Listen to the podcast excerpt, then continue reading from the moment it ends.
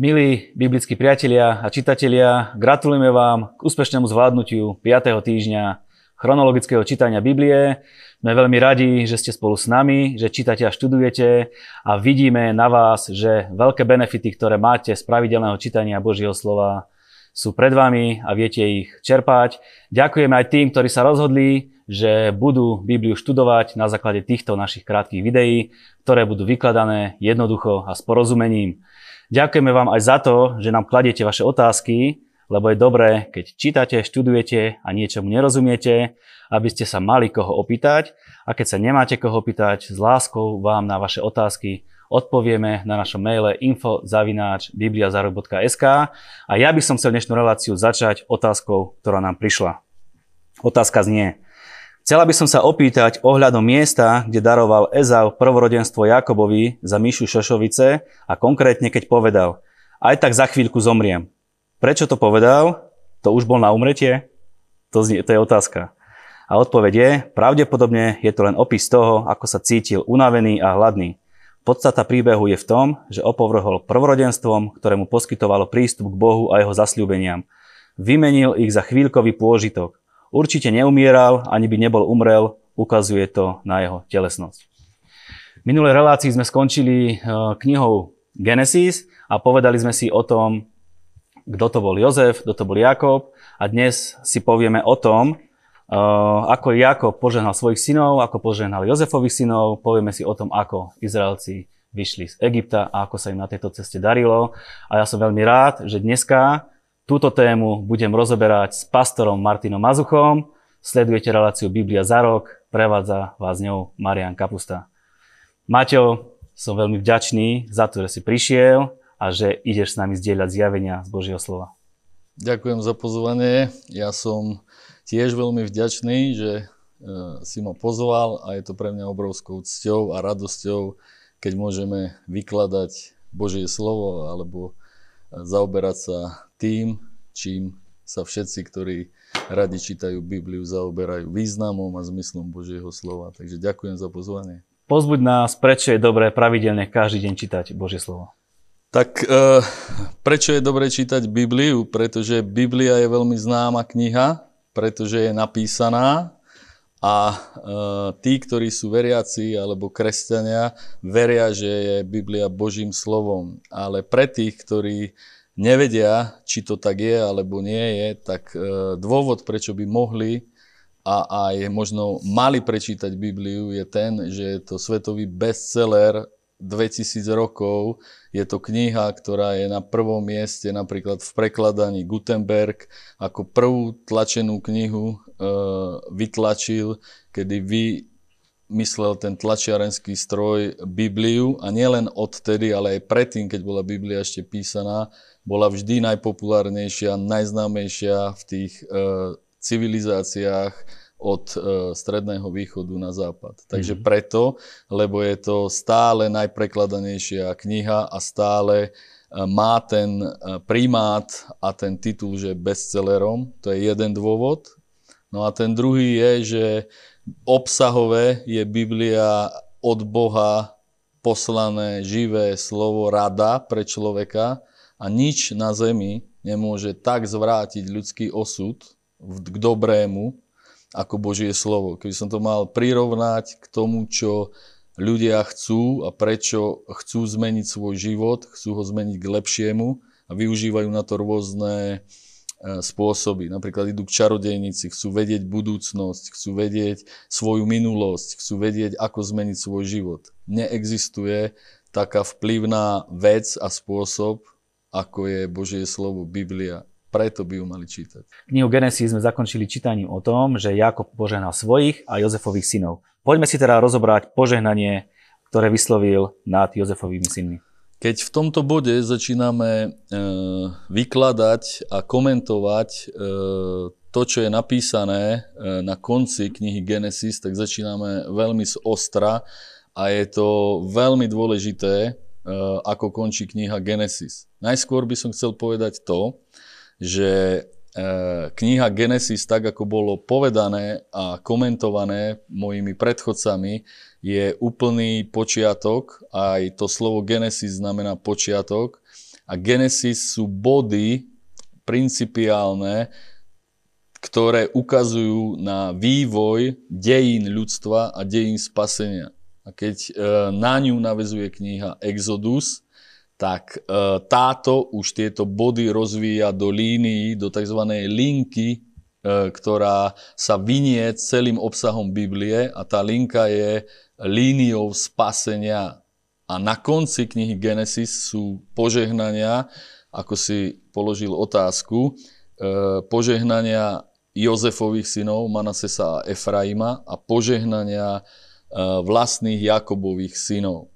A to, ako Jakob e, požehnal alebo vyslovil slova, ktoré určili budúcnosť synov e, jeho vlastných a synov jeho syna Jozefa, sú kľúčové pre ten rozvoj tej linky spasenia a tej rodovej línie Jakobovej, ktorá sa odvíja v knihe Exodus, za ktorou sa budeme zaoberať. Mm. Takže uh, sú to veľmi dôležité body a konce kniha, knihy Genesis, požehnania Jakobove pre svojich a Jozefových synov. Tak čo povedal Jozefovým synom? Jozefovým e, synom e, povedal požehnanie a zároveň proroctvo. Tu treba povedať, že Jakob bol veľkým prorokom, tak ako Izák jeho otec a uh, starý otec Abraham, títo traja patriarchovia, sú zároveň obrazmi uh, Boha, ktorý sa v troch osobách ľuďom zjavil skrze svoje slovo. Tak, ako je Boh Otec, Syn a Svetý Duch, Abraham reprezentuje Otca, Izak Syna a Jakob Svetého Ducha. A Svetý Duch stojí za proroctvami, teda Jakob bol veľkým prorokom, čo ukazuje to, že symbolizuje jeho život a jeho slová samotného Svetého Ducha. A tieto slova sú vyložene prorocké a určujúce osud nielen jeho vlastných synov a Jozefových synov, ale určujú osud celej alebo vývoj a formu a obsah celej tej linky spásy. A je zaujímavé, že začal práve Jozefovými synmi, a to preto, lebo podľa toho, čo sa píše v 48. kapitole knihy Genesis, urobil to predtým, ako požehnal svojim synom. Vtedy, kedy už bol starý e, v Egypte, zavolal ho Jozef, lebo už ležal na posteli, mal slabý zrak a je tam napísané, že už bol fyzicky slabý a zaradil Manasesa a Efraima medzi svojich synov a povedal im, že to, čo Boh slúbil Abrahamovi, čo prešlo na neho, cez Izáka a čo prejde na všetkých jeho 12 synov, tak k ním prirátal, pripočítal, že sú na stejnej úrovni Manases a Efraim a to má svoje dôvody mm. a tie sú veľmi zaujímavé a kľúčové. Tak povedzme si, že aké tie dôvody? Tie dôvody sú, že e, na nich tými slovami ukázal prorocký vývoj celej uh, uh, tej línie spásy a spôsobu, ako zachráni celý svet Boh a ako budú zachránení, ako, a, a, akými dejinými udalosťami národy. A títo dvaja synovia, Efraim a Manases, povedal im, že budú zaradení e, medzi synov a povedal im, zopakoval na nich proroctvo, že uh, ich rozmnoží v národy. To je to, čo povedal Boh Abrahamovi. Ale potom, keď im žehnal, tak sa stala jedna zvláštna vec, kedy ich postavil Jozef pred Jakoba a postavil ich tak, ako sa žehnalo vtedy, teda aby pravicu mohol položiť na prvorodeného Manasesa a ľavicu na Efraima. A on prekrížil ruky. A Jozef to robil veľmi dôsledne, lebo poznal, že mal ťažký život Jakob práve preto, že ako druhorodený získal prvorodenstvo, nepáčilo sa mu to a napravoval to a povedal, že tento je prvorodený. A vtedy mu povedal Jakob prorocky, že viem, vie môj synu a takto prekrížil ruky a vtedy vyslovil kľúčové veci, lebo Manases reprezentuje prvorodený v dejinách spásy Izrael, národ Izrael zmluvný, a Efraim reprezentuje rovnakých synov z iných národov. A tí rovnakí synovia z iných národov, to sme teraz ty a ja, veriaci kresťania, tak e, tých reprezentuje Efraim a preto dostal od Jakoba prvorodenstvo prorocky, ktoré ukazuje na Svetého Ducha, ktorý zase ukazuje na církev, že církev bude prvá, čiže Efraimovci, kresťania, prví e, získajú spásu skrze Krista a potom bude Boh jednať s Izraelom, ktorý je obraz mm-hmm. Manasesa. Toto sa stalo pri tom požehnaní tisíce rokov dopredu. Áno, čo povedal svojim synom? Jakob? Uh, svojim synom v tom istom prorockom duchu každému povedal uh, slova, ktoré určili osud toho jeho syna aj s potomstvom. A najdôležitejšie proroctvo, alebo veľmi zaujímavé je to, čo povedal Júdovi, lebo tá línia spasenia potom išla cez uh, tento kmeň a z tohoto kmeňa vyšiel spasiteľ Mesiáš, ku ktorému smeruje uh, k Ježišovi Kristovi uh, celý prorocký odkaz a Božia rada Biblie. Takže Júdovi povedal niekoľko vecí. Povedal, že až kým e, nepríde Mesiáš, tak od neho neuhne berla vlády a tým mal na mysli, že až do príchodu Mesiáša bude Júda a Izrael samostatný. A to sa stalo, e, keď Ježiš prišiel, tak tesne potom prišiel o chrám, o svojbytnosť, izraelský národ, ktorý sa za tisíce rokov dotedy vyvinul. A Jakob to povedal predtým a povedal ďalšie veci o Mesiášovi, e, čo ho bude charakterizovať. Od všeobecných dôležitých vecí, ako že priviaže svojho osla o vinný kmeň, alebo že bude kúpať svoje, prať svoje rúcho v krvi, e, hrozna. Toto ukazuje na Svetého Ducha, na církev, a na odpustenie hriechov v Kristovi, až po také veci, že povedal, že Mesiáš bude mať tmavé oči ako víno a zuby biele ako sneh a to ukazuje aj na e, výzor samotného Mesiáša. Veľmi presné proroctva. Uh-huh.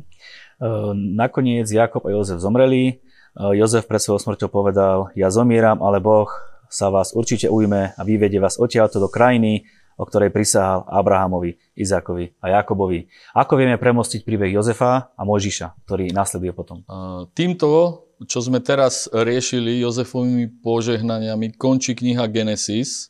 A tu si treba uvedomiť, že e, my máme taký zrýchlený pohľad na veci, že všetko sa deje instantne, veľmi rýchlo v priebehu jedného 1,5 hodinového hollywoodského filmu.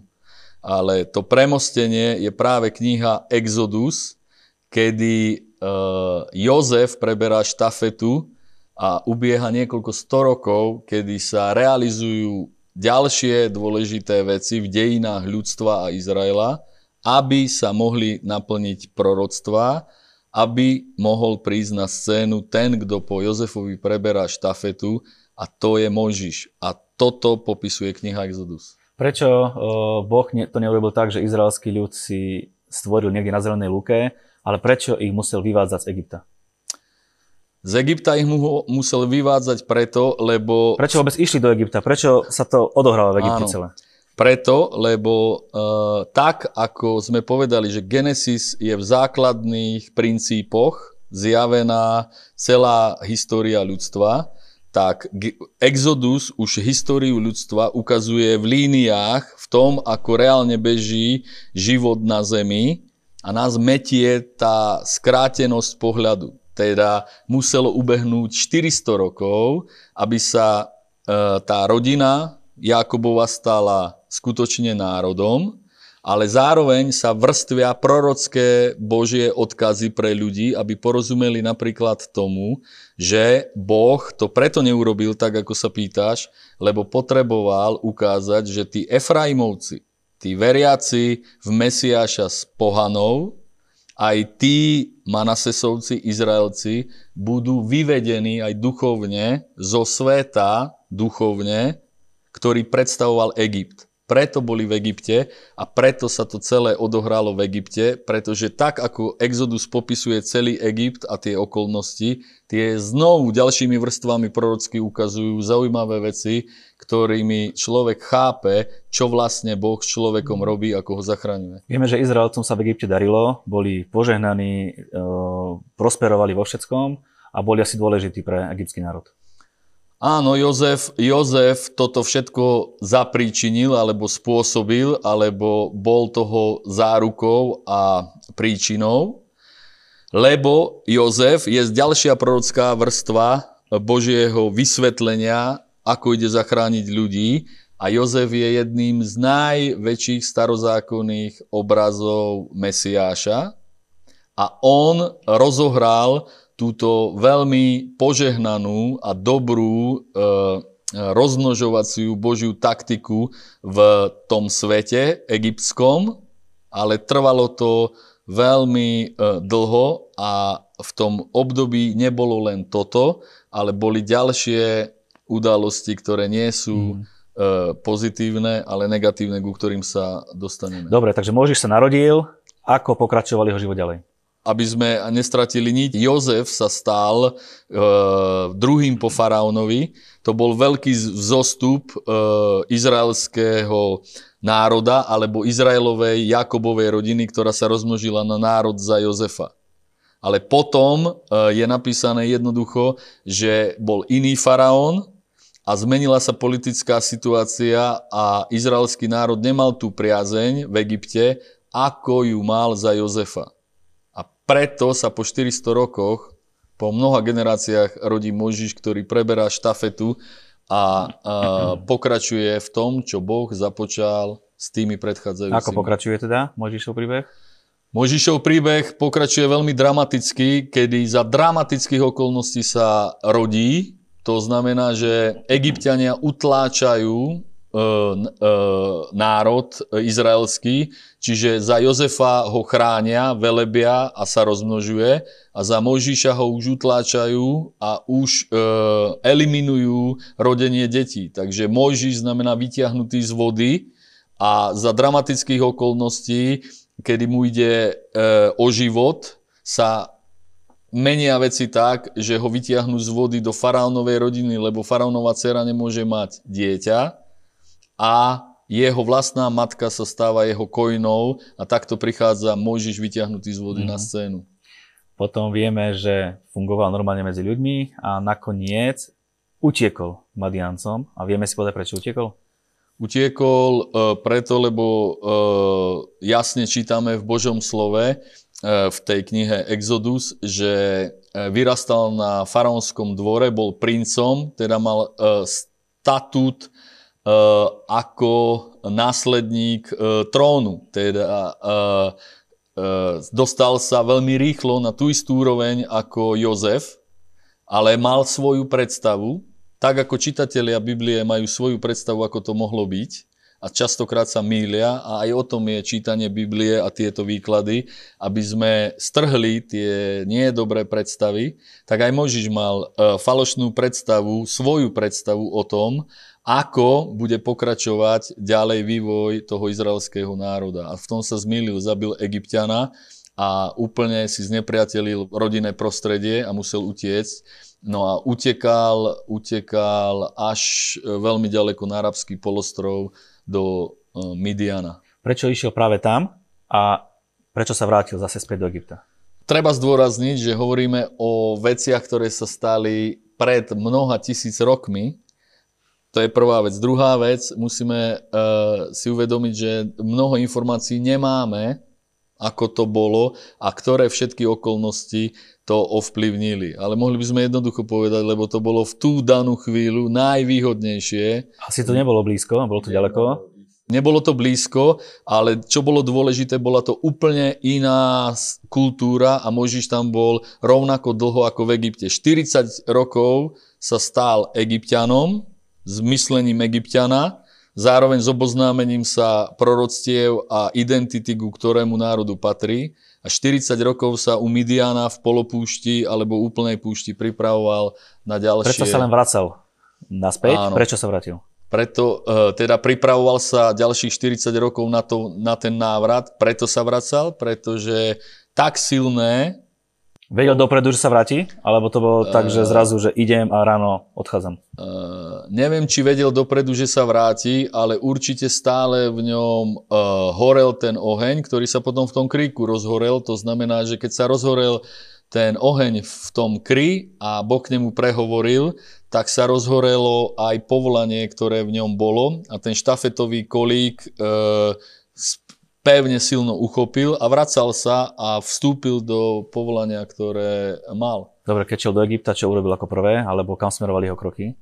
No smerovali, smerovali e, k oboznámeniu sa, v akom stave je po 40 rokoch e, jeho národ, ku ktorému prilnul tesne potom, e, tesne predtým, ako odišiel teda s tým sa oboznámil a druhá vec, už bol vedený Bohom. To znamená, že už, už e, mal svetonázor ovplyvnený tým, komu slúžil a zároveň sa oboznámil so situáciou na kráľovskom dvore a mal to postavenie, tú autoritu, že sa tam dostal. To znamená, že priamo jednal s faraónom. Prijal to povolanie od Boha jednoznačne a s takým, e, ako by som povedal, nadšením, že idem, alebo tam boli nejaké jeho výhovorky? Nie, vieme, že, že nie a znovu hovorím o 40 rokoch. E, teda zmeniť život po 40 radikálne, e, my, ktorí máme 40 a viacej, vieme o mnoho menších veciach, je to ťažké zmeniť. On menil radikálne život po 40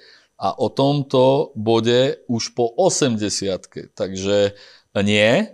A vieme, e, aké dôvody uvádzal. Teda hovoril, že to nezvládne rečnícky Mal nejakú rečovú vadu, alebo kvôli čomu si myslel, že to nezvládne? To tiež e, nevieme presne. Niekto hovorí tú krajnú vec, že mal rečovú vadu tak, že nehovoril zrozumiteľne, že koktál napríklad, ale asi je pravdepodobnejšie to, že e, nebol tak výrečný, že jednoducho to pochopenie Božieho plánu a to e, vysvetlenie, prečo by mal izraelský ľud opustiť Egypt, e, nemal istotu, že to dokáže diplomaticky, politicky, rečnícky proste presadiť v Egypte. Tak preto si dal nejakého preto pomocníka. hovoril, že nemá na to schopnosti to urobiť ako vodca, e, diplomat, politik e, a tak ďalej, čo to všetko obnášalo. A Boh to akceptoval a preto mu povedal, že bude ho zastupovať a bude v týchto veciach jednať Áron. Dobre, Mojžiš prišiel za faraónom, prepustí môj ľud. Čo sa dialo potom? Dialo sa to, čo sa uh, logicky na tomto svete uh, muselo diať. Ekonomicky bol tento už utláčaný uh, národ alebo menšina v Egypte veľmi výhodná E, pre ekonomiku Egypta, takže faraón ich nechcel prepustiť. Dobre, a prečo teda si Boh povedal, že zošle 10 rán? Prečo to nebolo tak, že prepustí môj ľud a išli? Prečo to Boh naťahoval? Uh, ja si nemyslím, že to naťahoval. Znovu iba zdôrazňujem, že uh, to, to nie je to sa nedalo urobiť tak, ako sa to dá v Biblii prečítať. Teda trvalo to dlho a prebiehali diplomatické, politické rozhovory, ako pri rozdelení Československa, mm-hmm. ako pri odsunutí nejakej menšiny z e, národa.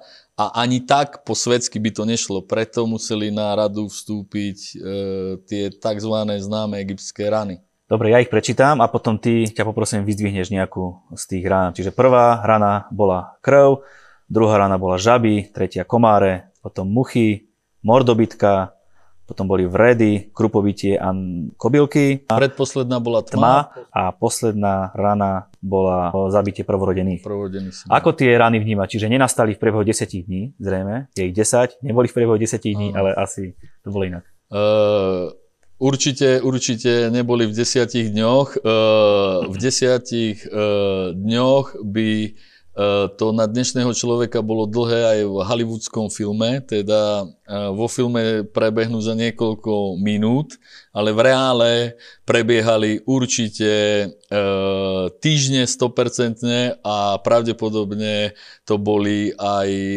viac ako mesiac alebo mesiace. a majú svoju logiku aj v pohľade skeptikov, ktorí to z vedeckého hľadiska vnímajú, že čo sa vlastne v skutočnosti mohlo stať. Ktorá rana je taká vhodná, aby sme sa o nej porozprávali?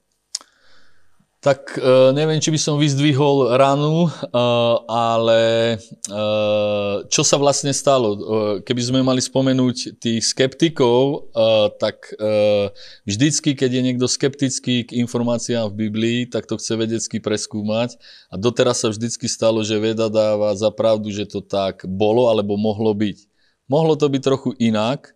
A jeden z pohľadov veľmi zaujímavý je, že nad Egyptom v Stredozemnom mori buď už bol ostrov, alebo e, a na tom ostrove vybuchla sopka a 600 e, kilometrov nad Egyptom je v mori ostrov Téra a na ňom vybuchla sopka Santorini práve v období faraóna Ramzesa, o tom sú historické záznamy. Mm-hmm. A vedci sa domnievajú, že práve výbuch tej sopky, ktorý musel byť obrovitánsky, e, vypôsobil to, čo Biblia nazýva tými desiatimi ranami.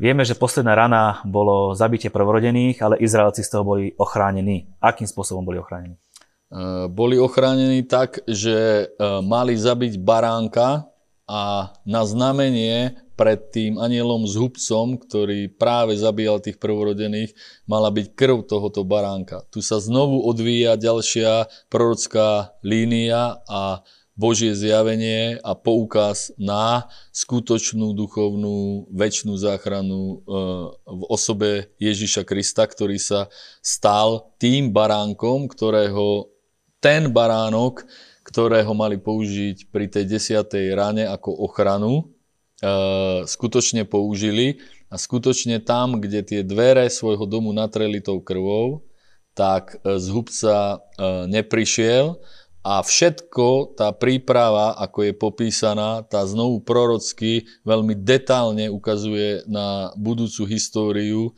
ktorá sa naplnila v osobe Mesiáša Ježiša. Čiže krv baránkov vieme do dnešnej doby nejako aplikovať týmto spôsobom.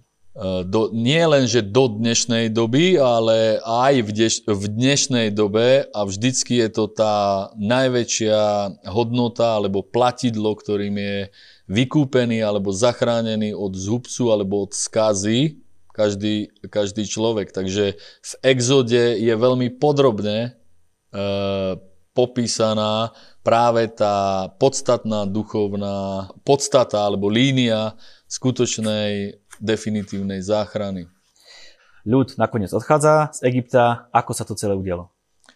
Teda v tom bode 10. rany, kedy e, aniel z hubca pobil tých prvorodených, kedy na scénu prichádza tá ochrana v tom baránkovi, toto sa všetko udialo v noci. Táto noc je dodnes e, tu, medzi nami v spoločnosti. Je to Veľká noc, je to Pesach. Nie je Veľká noc, ako ju poznáme my, asi. Uh, z časti áno, ale je to tak, ako je to v Biblii, teda tu je pôvod Veľkej noci a je to zase prorocký obraz uh, toho, kedy na Veľkú noc bol ukrižovaný Ježiš a Izraelci vo veľkej rýchlosti, vo veľkom spechu v noci boli skonsolidovaní, zhromaždení a pohli sa konečne po všetkom tom, čo sme povedali doteraz, z egyptskej zeme smerom o do O koľkých ľuďoch sa si bavíme, že tam bolo? Bavíme sa o Uh, približne niektorí vykladači hovoria, že to bolo niekoľko stoviek tisíc ľudí. Tie, tie, tie najmenšie odhady sú 700-800 tisíc a tie najväčšie až do 2,5 milióna ľudí. Čiže nie je jednoduché pre Mojžiša taký ľud vyviesť. A ako teda viedol ten ľud? Išiel akou cestou? Cestou, ktorou poznal, alebo išiel úplne nejakou inou cestou? Keďže išli do zeme e, Jozefových a Možišových a izraelských predkov, teda do Kanánu, tam, kde žil Abraham, Izák, tak je otázne, či tam Možiš niekedy predtým bol, lebo bol viacej smerom na juh, to by sme si mohli ukázať aj e, na mape v tom e, Midiane. Takže pravdepodobne mali naplánované ísť priamo do zasľúbenej zeme, teda cez Sinajský polostrov smerom do dnešného Izraela. No a povedz nám, či sa im tá cesta podarila, ako bola naplánovaná, alebo kde si zblúdili. Nie, nepodarila sa im, pretože vyviesť z Egypta, z tejto časti, kde sa nachádzal ten centrálny Egypt, civilizovaný, kde boli zhromaždení ľudia, mali stadial pri sem do Kanánu, do zasľubenej zeme a tá cesta logicky najkračšia vedie severnou časťou Sinajského polostrova, ale my vieme, že sa to celé skomplikovalo a trvalo 40 rokov, až sa tam dostali a tu na Sinajskom polostrove a tu na tejto e, časti arabského polostrova sa 40 rokov pohybovali a z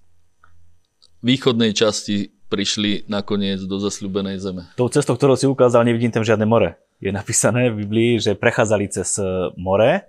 Cez ktoré more teda prechádzali? Zno, znovu si treba uvedomiť, že sa bavíme o záznamoch tisíce rokov starých a dneska je Červené more tento Akapský záliv a tento Suezký e, záliv. A logicky človeka dneska, keď číta, že prešli cez Červené more, tak z týchto dvoch zálivov je tento, ten typickejší, ktorý je Červeným morom. Aj táto časť, vidíte, je Red Sea, Červené more takže sa domnievajú, preto, že šli sem do Madiana na horu Sinaj, Horeb, Izraelci a tam sa popisuje, že boli, tak sa predpokladá, že prešli tadialto. Nevieme, či prešli cez e, túto časť, Nevieme, či prešli cez túto časť Červeného mora, lebo táto je úplne nelogická, prečo by nie kadial, tadiaľ to prechádzali. Ale Otázka je, či vtedy sa nazývalo toto Červené more, pretože e, z istého dôvodu mohlo byť aj práve táto časť nazývaná Červeným morom. A Červeným morom mohla byť nazývaná preto, lebo keď bola tá e, prvá rana, kedy sa, toto je delta Nílu, a keď začala prvá rana, tak sa zmenila voda Nílu, ktorá, táto delta sa rozlieva a toto celé je zaplavené e, vodou, ktorá je v spojitosti so stredozemným morom, tými riasami a sinicami, ktoré jedna z nich sa dodnes volá burgundská červená. Takže toto celé mohlo byť červené e, e, od tých rias napríklad. A práve keď utekali a tu vybuchla tá sopka, tak e, to veci hovoria, že mohlo spôsobiť takú tsunami tlakovú vlnu, že tieto udalosti popísané v Biblii mohli takto sa odohrať a oni túto časť, kedy prešli na Sinajský polostrov z časti e, centrálneho Egypta, mohli prejsť a vtedy úplne s prehľadom to mohlo byť nazývané Červené mhm. more. Podľa toho, čo hovoríš, uh, jedna verzia hovorí, že Sinajský vrch je niekde tu, uh, druhá verzia uh, je spomínaná, že niekde tu v Arábii. Tak ako to je podľa teba najpravdepodobnejšie? Uh, tu je tradičný Sinaj, uh, kde chodia uh, turisti a kde sa tradične verí, že bol uh, vrch uh, Sinaj. To znamená, že by išli tou časťou Červeného mora? Te, teda buď by išli touto časťou, ale to je nelogické, že prečo by išli sem e, opačným smerom a prechádzali niekadiaľ tadiaľto. Druhá logickejšia cesta naznačená je, že šli takto na Sinaj a niekadiaľ tadiaľto prechádzali sem. Ale Apoštol Pavel hovorí o e, asi 1500 rokov pozdejšie, teda 2000 rokov stará informácia, že dodnes je tu miesto, ktoré sa volá Sinai a zároveň Horeb a oba dva názvy spomína poštol Pavel, že tam v Midiane, kde strávil Možiš 40 rokov a veľmi dobre to miesto poznal, práve sem e, putoval s celým ľudom, keď sa veci na Sinajskom polostrove a pri tej ceste do zaslibenej zeme skomplikovali, keď ich prenasledoval tu faraón, tu sa odohrala tá vec, tak nastávajú e, 40-ročné peripetie e, izraelského národa, ktorý e, musí 40 rokov žiť, 100 tisíce milióny ľudí tu na nehostinnom území, takže mohlo to byť tu, ale pravdepodobnejšie e, je, že to bolo tu, lebo viacej tých názvov e, je stotožnených práve s týmto Sinajom na arabskom polostrove. Dobre, faraón sa spamätal a naháňal Izraelcov. Ano. Tiež to asi nebolo z večera do rána, že a, chýbajú mi, idem za nimi. Ano. Ako rýchlo ich asi dobehol? Práve tu môžeme znovu hovoriť, že sa mohlo jednať o dni, e, možno nie týždne, ale možno áno, ale skorej o dni a táto informácia znova ukazuje, že tu boli skonsolidovaní Izraelci, prešli cez Červené more, a boli skonsolidovaná egyptská armáda, ktorá ich prenasledovala a v zápätí zahynula. Pretože tu, odtiaľ po tento záliv je viac ako 400 kilometrov a predstavte si, ako dlho by musel prejsť 1,5 miliónový národ 400 e, kilometrov. To nie je možné prejsť peši ani za mesiace na to, aby za niekoľko dní sa sem dostali a takisto sem. Takže tieto informácie nám ukazujú, že to mohlo byť e, niekde tu. A v prípade, že Biblia ignoruje tú časovú vzdialenosť, tak sa prenesme o niekoľko mesiacov minimálne sem, ak by e, Mojžiš nevedel presne trafiť sem do Midiana a chcel ísť ponad tento záliv, Akapský záliv, cez dnešný Eilat, a stačilo by, aby sa pomýlil o 10-15 kilometrov a tu by ich dobehol faraón. Ale hovorím, pre tú veľkú vzdialenosť a nelogičnosť tej logistiky, to pravdepodobne bolo za niekoľko dní a bolo to práve tu. No, takže ľud sa necháva viesť Mojžišom a ako ten ľud je poslušný teda Mojžišom. Videli veľa zázrakov, videli, ako ich Boh previedol cez more, videli iné zázraky a aj tak No, k niečo povedz. K celej tej problematike toho veľkého exodu, toho veľkého vý, vý, výdenia z Egypta a dostania sa do zasľubenej zeme, treba povedať dve dôležité veci pre čitateľov Biblie. Jedna je, že Biblia sa nečíta tak, ako sa pozerá uh, film. Netrvá to všetko minúty, uh, hodiny, ale trvá to dní, mesiace, roky, desaťročia, storočia, tisícročia. Preto, keď čitateľ Biblie číta tieto príbehy a informácie z Exodu, tak e, musí e, sa dostať do reálu cez reálne vzdialenosti a cez reálne časové úseky. To je prvá vec, ktorú by som e, povedal k tej odpovedi, či boli poslušní. E, boli tak poslušní, ako keď nejaký vodca vedie celý národ, viete, koľko je tam komplikácií. A u židovského národa je to ešte umocnené. Hej, hovorí sa, že uh, keď sa dvaja židia stretnú, majú tri názory. Teda uh, všetky tie problémy popísané v knihe Exodus naťahujú čas a pôsobia históriu toho národa predtým, ako sa tam dostali a ovplyvňujú naplnenie všetkých tých vecí, ktoré sme doteraz hovorili. O tom, ako sa Izraelcom darilo na tejto ceste, kam sa dostali, a aké im dal Boh nariadenia, sa dozvieme v ďalšej relácii. My vám ďakujeme za vaše otázky, ktoré nám posielate a ďakujeme vám aj za to, že tento nás neziskový projekt aj finančne podporujete. Vidíme sa na budúci týždeň.